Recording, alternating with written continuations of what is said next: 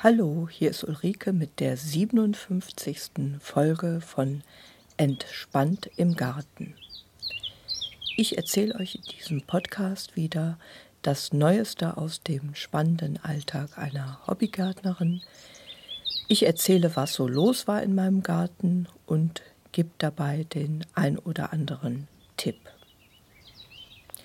Ich möchte mich jetzt erstmal für die Verspätung entschuldigen. Ihr musstet ja diesmal echt lange auf diese Folge warten. Das lag daran, dass wir ja in diesem politischen Kampf, sage ich jetzt mal, mit drin sind, um die Erweiterung des Phantasialands. Wenn die Pläne so durchgehen, würde unsere Kleingartenanlage abgerissen und da sind wir natürlich sehr engagiert, dass das nicht passiert und haben an einem Moderationsverfahren der Stadt Brühl zu dieser Sache teilgenommen, das im Juni zu Ende ging. Und diese ganze Sache hat einfach sehr viel Zeit und Energie geschluckt. Ich werde jetzt in dieser Folge erst einmal etwas darüber berichten, und habe alles wieder in Kapitel eingeteilt, sodass ihr also von Thema zu Thema wieder springen könnt. Es geht erst um das Moderationsverfahren, dann erzähle ich was darüber, was im Garten so los war in den letzten 2 Monaten und gebe auch einen Ausblick auf Gartenarbeiten im Juli. Und ich gehe dabei auf 2 Themen besonders ein. Das eine ist das Hügelbeet und ich erzähle auch was über den Rückschnitt von Kletterrosen. So, jetzt aber erstmal zu dem Moderationsverfahren. Dieses Verfahren ist von dem Umweltminister Remmel in Auftrag gegeben worden und musste deshalb von der Stadt Brühl durchgeführt werden. Das Ziel war, dass um einen Kompromiss, um die Erweiterung des Phantasialands von allen Beteiligten noch einmal gerungen wird. Eingeladen waren die durch die Erweiterung betroffenen Anlieger und Anwohner. Das waren zum einen Bürger der Stadt Eckdorf, dann aber auch Vertreter der Naturschutzverbände, wir als Kleingärtner, der betroffene Angelverein und natürlich das Phantasialand selber. Ziel war aber ganz klar nicht, jetzt einen Kompromiss zu finden und festzuschreiben, sondern es ging darum, so laut Remmel, miteinander darum zu ringen, wie diese Erweiterung ein Gewinn für Land und Leute der Region darstellen könnte. Man sollte also miteinander in Austausch gehen und gucken, wie trotz allem diese Sache mit Gewinn oder gleichwertigen Ausgleichen über die Bühne gebracht werden könnte. Meine Einschätzung dazu ist, dass das Verfahren ganz klar gezeigt hat, dass dies nicht mit einem Gewinn für Land und Leute zu machen ist, ganz im Gegenteil. In dem Verfahren ist nochmal ganz deutlich geworden, dass die betroffenen Naturschutzflächen ganz klar nicht ausgeglichen werden können, schon gar nicht in der Umgebung von Brühl. Da gibt es einfach keine geeigneten Wälder und dass das auf jeden Fall mit einem Verlust für die nähere Umgebung von Brühl einhergeht. Es wird darauf hinauslaufen, eventuell, dass man dann so einen windigen Deal mit Ökopunkten eventuell macht, wo das Phantasialand Geld bezahlt. Das ist so ähnlich wie dieser Handel mit den Emissionsrechten, so eine Art Ablassgebühr, die man für die Zerstörung von Natur bezahlt. Dass es einen Gewinn für das Phantasialand gibt, ist unbestritten, aber wo der Gewinn für Land und Region und vor allem die Anlieger, die Menschen liegen soll, blieb völlig unklar. Dieses Verfahren ist also so zu Ende gegangen, dass die Positionen der verschiedenen Vertreter nicht zu vereinbaren waren. Wer Näheres nachlesen möchte, ich verlinke hier mal auf die erste Seite von meiner Webseite, wo ihr einen Link zu unseren Stellungnahmen findet, auch zur Stellungnahme der Naturschutzverbände. Da findet ihr auch ein Flugblatt, das wir vom Kleingärtnerverein auf der Abschlussveranstaltung verteilt haben. In diesem Flugblatt haben wir nochmal dargelegt, warum wir bleiben wollen und was das Unersetzliche gerade an Kleingärten ist. Warum das einfach eine Schande für die Stadt Brühl wäre, wenn wir da verschwinden würden. Wir haben gerade in den letzten beiden Jahren wieder 4 junge Familien gewinnen können mit zahlreichen Kindern, die da teilweise wieder richtig reingeklotzt haben. Einer hat also wirklich in Tage, wochenlange Arbeit eine völlig verfallene Laube wieder instand gesetzt. Also auch ganz aktuell wird viel Herzblut in die Anlage reingesteckt. Für Kinder ist das eine ganz tolle Sache, weil die da mal Natur noch wirklich hautnah erleben können, nicht vorm Computer oder irgendwelchen Computerspielen hängen. Wir haben einige Pächter, die einen Migrationshintergrund haben, die super integriert sind bei uns. Es ist bei uns also eine gewachsene Gemeinschaft. Die Anlage ist wunderschön eingewachsen seit 35 Jahren, in Eigenleistung erstellt. Also für uns ist das einfach ganz unersetzlich und es wäre ganz schrecklich, wenn die abgerissen würde. Rein politisch ist es so, dass der Ball jetzt beim Umweltminister Remmel liegt, der dafür nicht zu beneiden ist. Der muss entscheiden, ob er den Staatswald verkauft. Der Herr Remmel ist von den Grünen und der Stadtanzeiger, der hat da ganz gut getitelt, es ist eine Ironie der Stunde, dass diese Entscheidung gerade bei einem grünen Umweltminister liegt. Der würde damit nämlich einen Präzedenzfall schaffen. Das wäre das erste Mal, dass bundesweit ein Naturschutzgebiet privatwirtschaftlichen Interessen geopfert wird. Und egal, wie der Remmel sich entscheidet, er tritt irgendjemanden auf die Füße. Entweder seinen Grünen, den Naturschutzverbänden oder eben den Wirtschaftslobbyisten, die da sicherlich auch vorstellig geworden sind, um es mal so zu sagen. Was mich auch immer stutzig macht, wenn es jetzt gerade um die Wirtschaft geht oder auch was da angeblich der Gewinn für die Region ist. Es ist auffallend, dass Herr Kenter als Vertreter jetzt des Phantasialands in dem ganzen Verfahren niemals sich an die Brust heftete, dass das Phantasialand ja eventuell einer der größten Steuerzahler der Stadt Brühl sein könnte. Solche eine Aussage ist niemals gefallen. Stattdessen werden Fragen danach immer sehr vehement abgebügelt mit dem Hinweis auf das Steuergeheimnis. Ja, es ist sicherlich abwegig, wenn man jetzt auf die Idee kommt, dass auch das Phantasialand seine Adresse in Luxemburg hat. Aber ich finde, das sollte schon zu denken geben. Ja, wir hoffen einfach das Beste für unsere Kleingartenanlage. Jetzt muss erstmal der Remmel eine Entscheidung treffen und je nachdem wird danach die Stadt Brühl eine Bauleitplanung beginnen, wo wir auch unsere Interessen dann nochmal deutlich einbringen werden. Im allerschlimmsten Fall vermutlich aber die Phantasialand-Erweiterung erst im Westen beginnen wird, dass wir also noch ein paar Jahre Schonfrist haben, bis es uns dann eventuell an den Kragen geht. Da geht aber noch viel Wasser den Berg runter. Bis dahin, es wird vielleicht auch einige rechtliche Auseinandersetzungen geben. Also auf unsicherer Scholle wirtschaften und gärtnern wir weiter zurzeit und hoffen das Beste. Nach wie vor ist also alles offen und es ist auch komplett schwer einzuschätzen, wie sich der Minister Remmel jetzt entscheiden wird. So, jetzt aber endlich zu den Gartenthemen. Inzwischen ist es ja Ende Juni. Es sind also 2 Monate ins Land gegangen, von denen ich bislang nichts berichtet habe. Ich berichte jetzt erstmal so ein bisschen im Rückblick und mache dann einen Ausblick auf den Juli.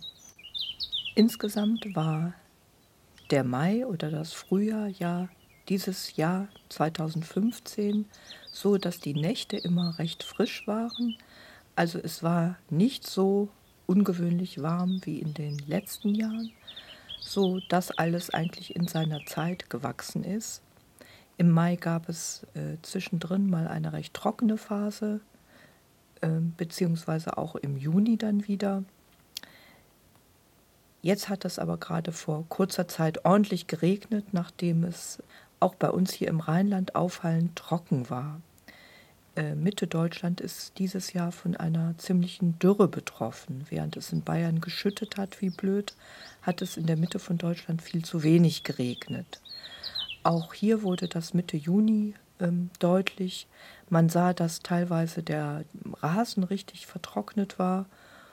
Und ich habe hier bei uns im Haus wirklich einen Rasensprenger dann aufgestellt, bis es zum Glück dann anfing zu regnen. Es hat also Ende Juni hier wirklich diesen Landregen dann dankenswerterweise gegeben, sodass jetzt gerade alles wieder gut nass ist. Es ist ja jetzt 27.07., gerade der Siebenschläfertag gewesen. Diese Wetterphase Anfang Juni um Siebenschläfer wird ja Vorhersage, Kraft zugesprochen. Wie da die Großwetterlage ist, so soll es dann 7 Wochen lang bleiben.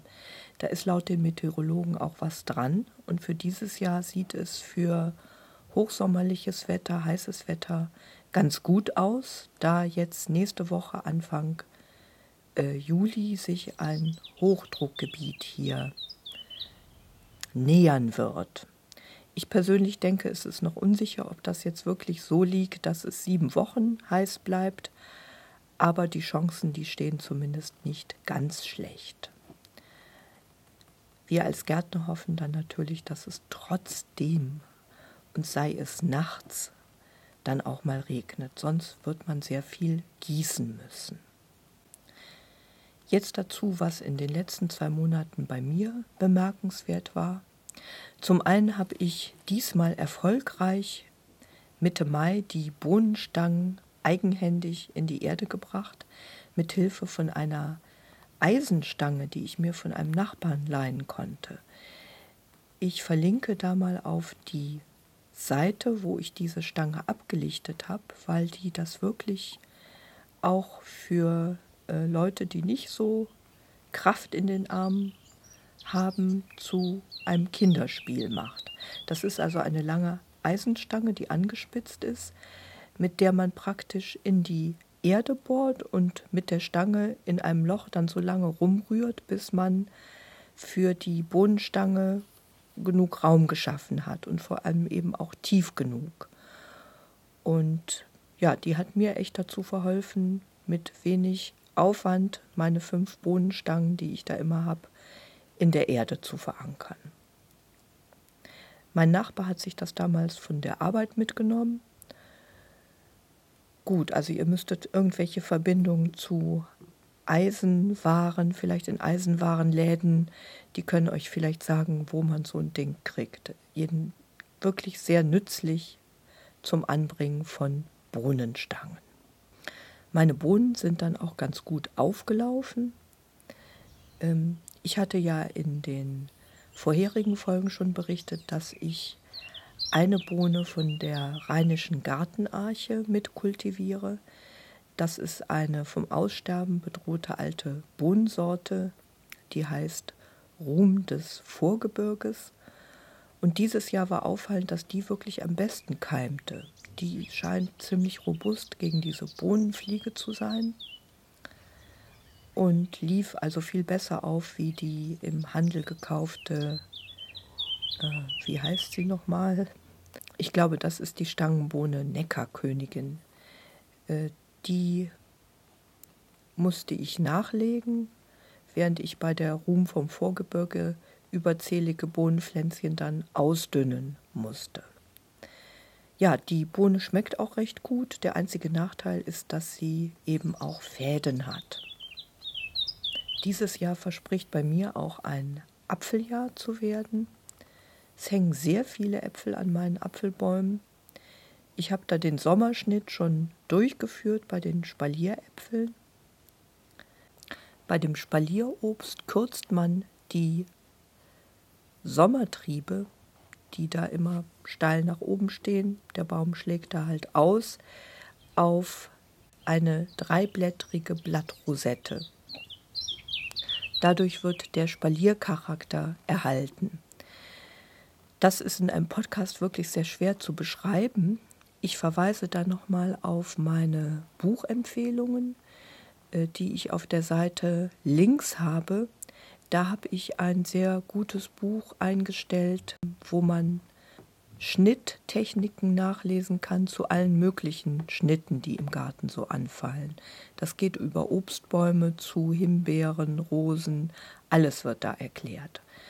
Das Buch kann ich sehr empfehlen und wer mag, der guckt auf der Seite nach.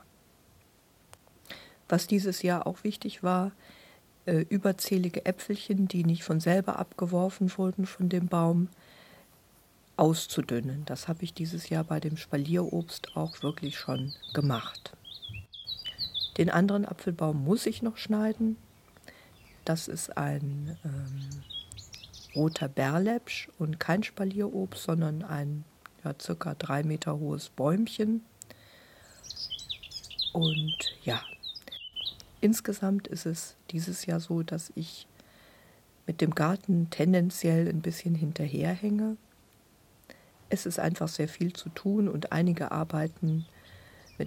Arbeiten bin ich im Verzug, so zum Beispiel mit dem Schneiden des Apfelbaums und auch mit dem Aufsetzen neuen Kompostes.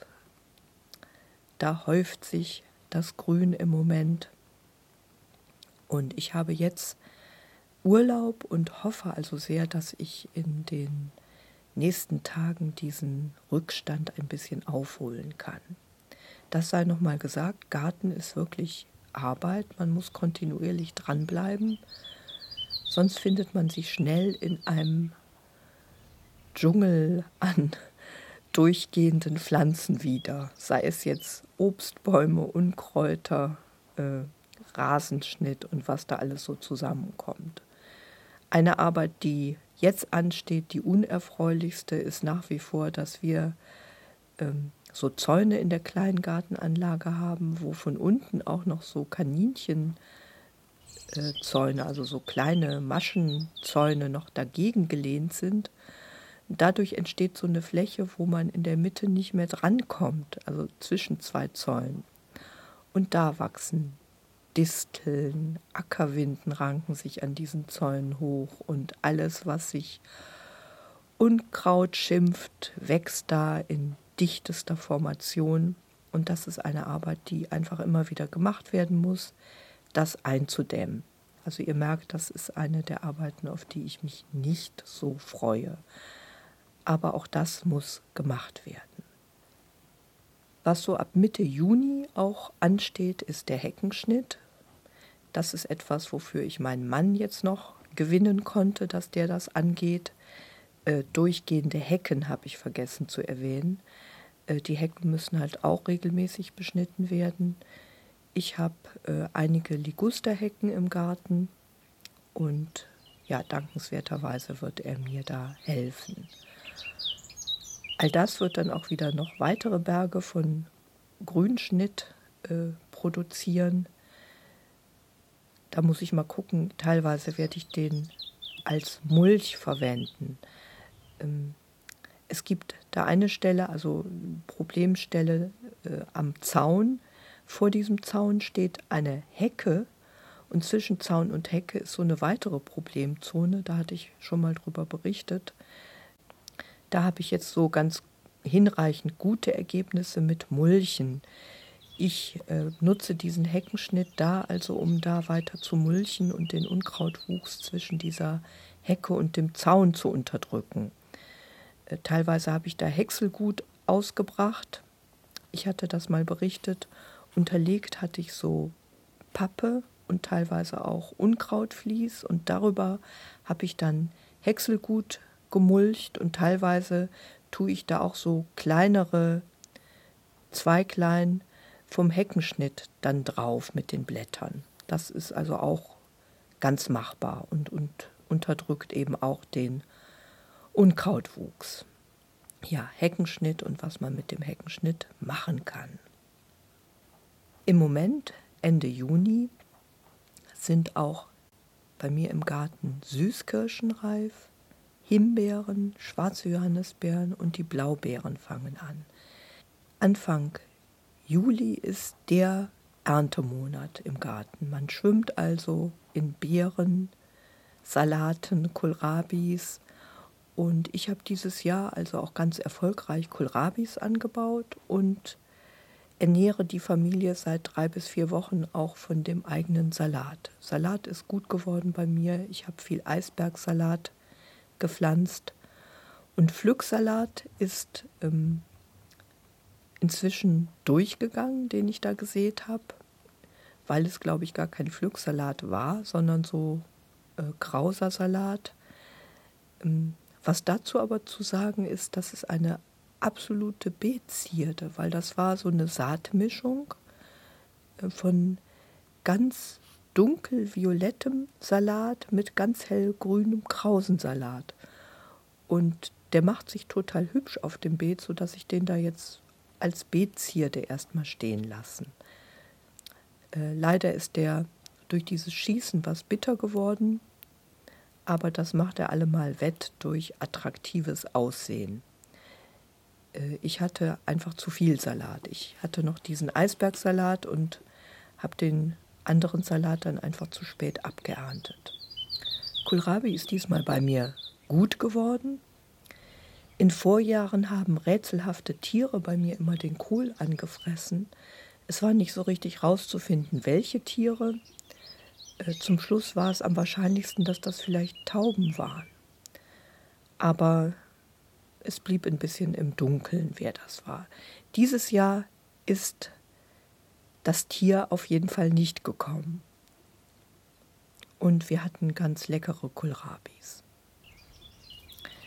Letztes Jahr hatte ich ja Möhren und Zwiebeln unter einem Gemüsefliegenschutznetz angebaut und hatte dann beobachtet, wie kleine weiße Fliegen durch diese Netzmaschen dann trotzdem durchflogen.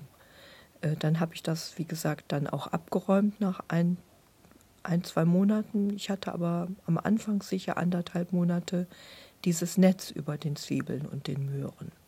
Dieses Jahr habe ich dann jetzt den Feldversuch gemacht, das mal ohne Netz anzubauen und muss sagen, dass die Zwiebeln das Netz wohl gebraucht haben. Die sind von einem Schädling betroffen, der zur Folge hat, dass die so sich kräuseln sozusagen. Ich glaube, das ist die Zwiebelfliege. Das ist ein Tier, das Gänge durch die Zwiebeln frisst und diesen unregelmäßigen Wuchs veranlasst. Ja, also ein nächstes Jahr muss ich da wieder dieses Schutznetz drüber tun. Bei den Möhren muss ich noch beobachten, was mit denen ist, ob die jetzt mehr von der Möhrenfliege betroffen sind oder nicht. Ich habe dieses Jahr auch das erste Mal versucht, ein Hügelbeet im Garten anzulegen. Ich hatte den Tipp von einem Nachbarn bekommen, zu einer Stelle im Garten, wo bei mir immer die Kürbisse kümmern. Ich habe ja wenig Platz in dem Garten, so dass ich jede Stelle nutzen will für den Gemüseanbau. Und das war eine Stelle, wo ich vor nicht allzu langer Zeit ein Bäumchen abgesägt habe, weil das da falsch gepflanzt war und auch keine Früchte trug. Ein Mirabellenbaum, der irgendwie nicht fruchtete sozusagen. Und da habe ich dann versucht, Kürbisse anzubauen, die aber 2 Jahre lang immer wieder dort kümmerten. Und der Kollege, der sagte, das kann daran liegen, dass unterirdisch diese Baumwurzeln verfaulen und Pilzkrankheiten an den Wurzeln der Gemüse mit verursachen. Um das zu umgehen, kann man an der Stelle praktisch nach oben ausweichen und auf die Erde, wo noch die Wurzeln verfaulen, halt ein Hügelbeet oder ein Hochbeet anlegen. die Wurzeln der Gemüsepflanzen kommen dann gar nicht so tief, dass sie in diese problematischen Erdschichten gelangen. Und unter dem Hügelbeet haben sie dann genügend Zeit zu verrotten. Ich habe also im Frühjahr ein einfaches Hügelbeet angelegt. Ich habe einfach aufgeschichtet, jetzt ohne da einen Rahmen drum zu bauen. Bei Hügelbeeten wird es empfohlen, erstmal 20 cm auszuheben, also den Boden auszuheben und erstmal beiseite zu legen. Mein Hügelbeet hat etwa ist ein eher kleineres Hügelbeet. Ich denke, das sind höchstens so 2-3 Quadratmeter. Und ich habe gemerkt, das ist dann doch ganz schön viel Arbeit, auch so ein Beet anzulegen. Und habe deswegen auch mit den Materialien, die ich da hatte, das etwas unorthodox gemacht. Ich habe also nicht gar so viel ausgeschichtet und habe unten dann zwar Pflanzenmaterial reingetan. Das ist also die Empfehlung. Eigentlich macht man es so, man schichtet 20 cm aus, tut ganz unten in das Hügelbeet dann eine Schicht eher groberen Pflanzenmaterials, Äste und so weiter. Dann kommen Grünabfälle, wie man sie auch in einen Kompost tut, also gejätetes Pflanzenabfälle. Darüber kommt dann Kompost, beziehungsweise man kann auch Mist reintun. Und als Abschluss kommt dann die Schicht Erde, die man ausgehoben hat. Wenn man Mist im Frühjahr zur Verfügung hat, zusammen mit diesem Grünmaterial, führt das dazu, dass eine Verrottungswärme produziert wird. Dadurch sind die Beete dann im Frühjahr wärmer wie die Umgebung, was zusätzlich förderlich für die Pflanzen ist. Ich hatte aber zu der Zeit wenig Grünmaterial und auch keinen Pferdemist. Deswegen ist mein Hügelbeet eher ein umgedrehter Komposthaufen eigentlich geworden.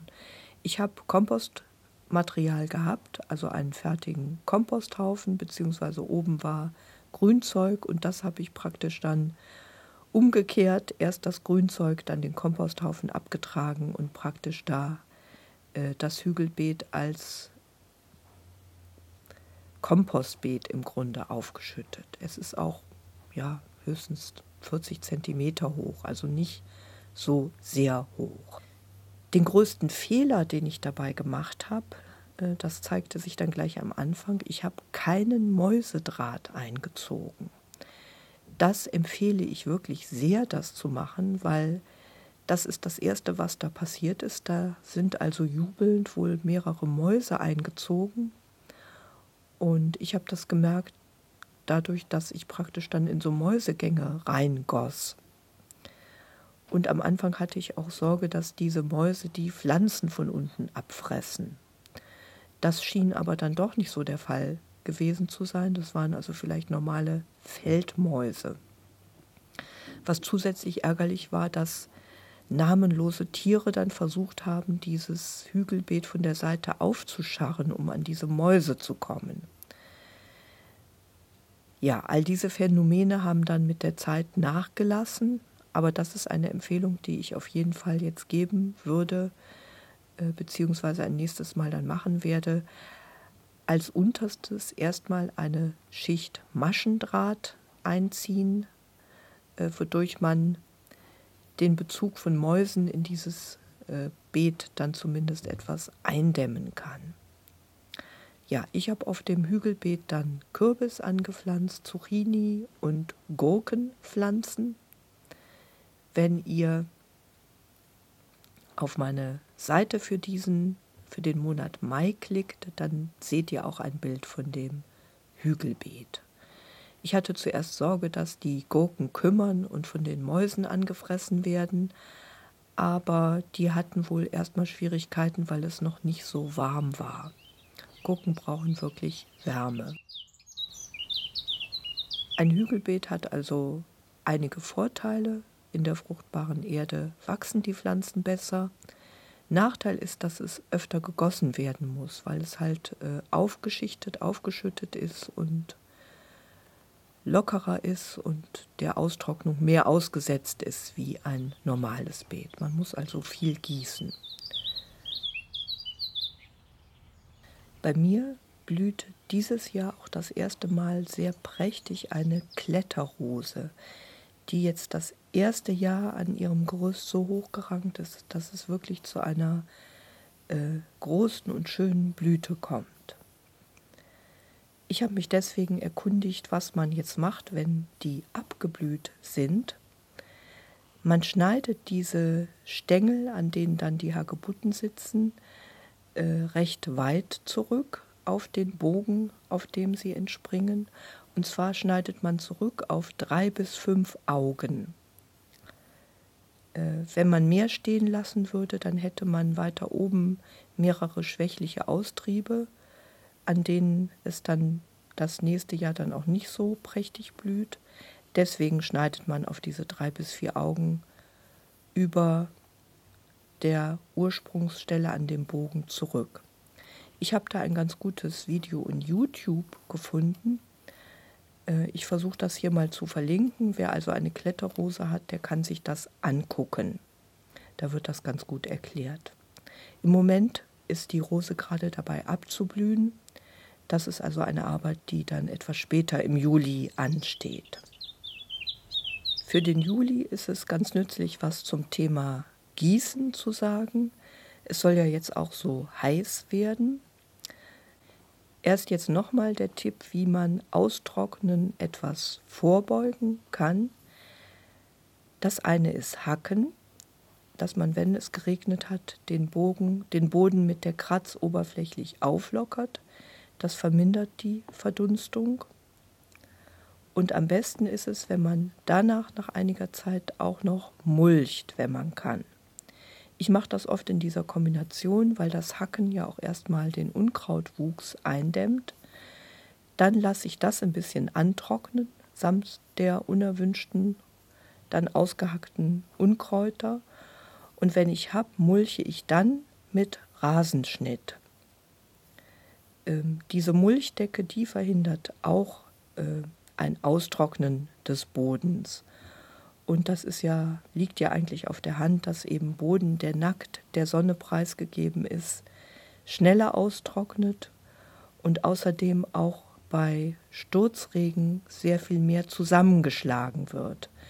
Das ist der zweite gute Effekt, den so eine Mulchschicht hat. Sie beugt dem Verschlemmen des Bodens vor. Und das dritte ist, nochmal erwähnt, es ist halt das ideale Futter für Regenwürmer, die sich sehr freuen, wenn sie regelmäßig damit Nachschub versorgt werden. Über die Regenwürmer, denke ich, brauche ich nicht mehr viel zu sagen. Das sind die wichtigsten Gartenhelfer bei Bodenlockerung, Fruchtbarkeit und so weiter. Also es spricht sehr viel für das Mulchen.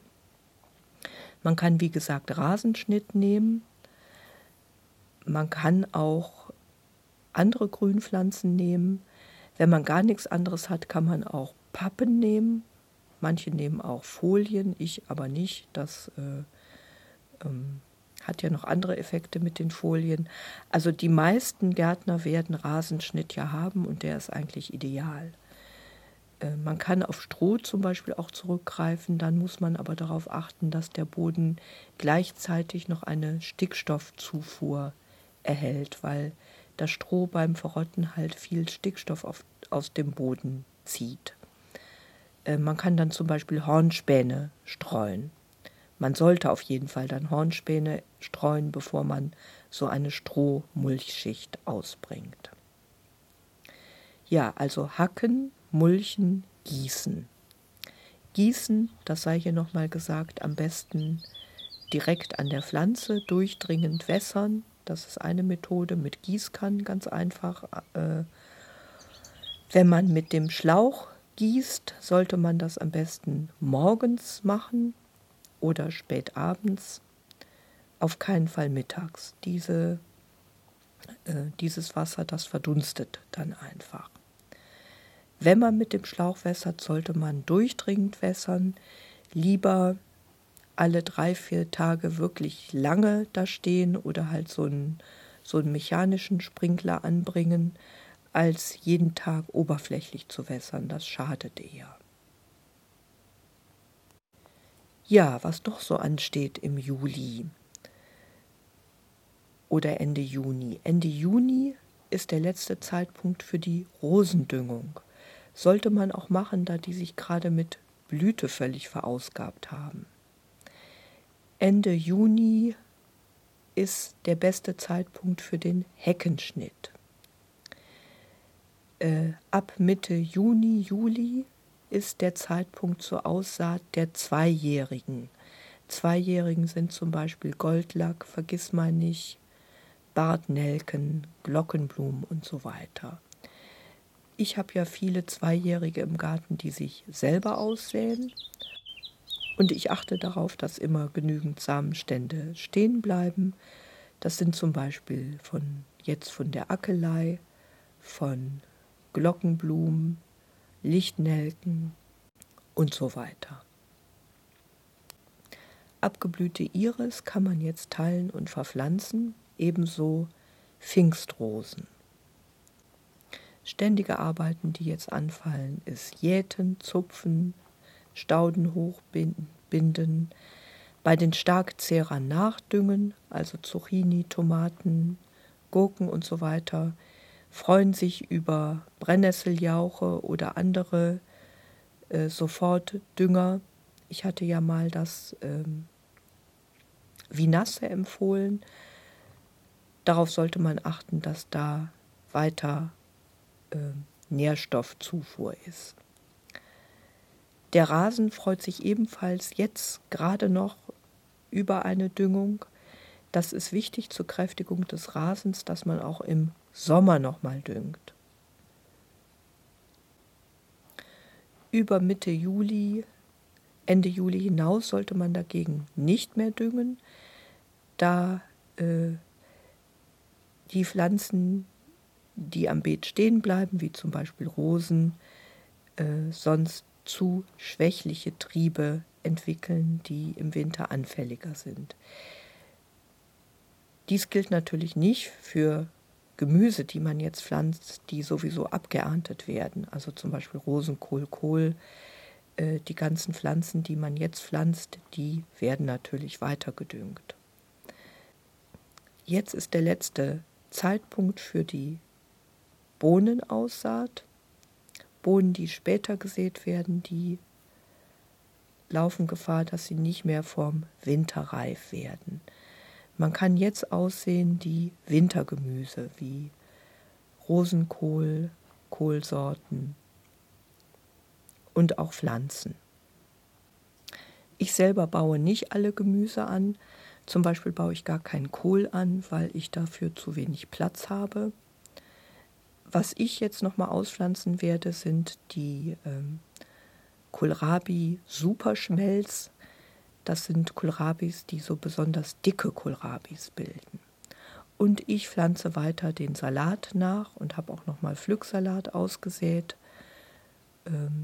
Möhren habe ich ausgedünnt, rote Beete habe ich ausgedünnt und rote Beete werde ich eventuell, wenn ich dafür Platz habe, nochmal nachsäen. Beete leergeräumt sind von Salat bei mir. Da habe ich jetzt also nochmal Kohlrabi nachgepflanzt, beziehungsweise es gibt noch ein Eissalatbeet, das jetzt frei werden wird, auch für Kohlrabi. Tomaten und Stangenbohnen kann man jetzt nochmal anhäufeln. Ja, ich überlege jetzt gerade schon, was ich heute zuerst machen werde. Ich fahre heute also auch in den Garten. Was ansteht, ist wie gesagt die Beerenernte. Ich überlege, ob ich aus Himbeeren und Kirschen eine rote Grütze koche. Gleichzeitig muss das ja verarbeitet werden.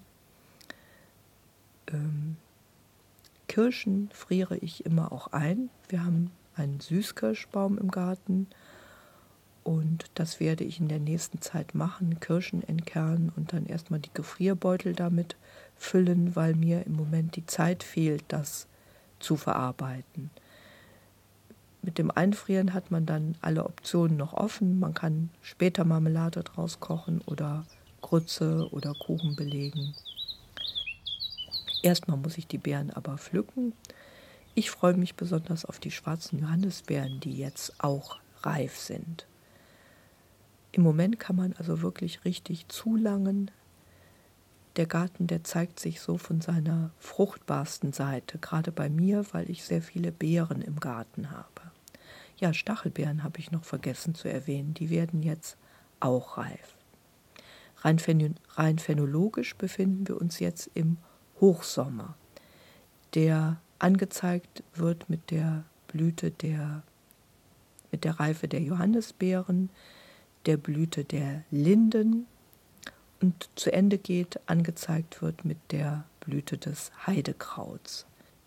Jetzt kann man also richtig im Garten schwelgen und sich beim heißen Wetter hoffentlich auch in die Hängematte mal legen oder auf den Liegestuhl und einfach die schöne Zeit im Garten genießen. Neben der ganzen Arbeit sollte man das nicht vergessen und ich freue mich jetzt schon drauf, auf dem Liegestuhl unter dem Apfelbaum heute das ein oder andere Päuschen auch zu machen im Garten. Ja, ich wünsche euch auch eine schöne Zeit in euren Gärten, viel Spaß und bis bald, eure Ulrike.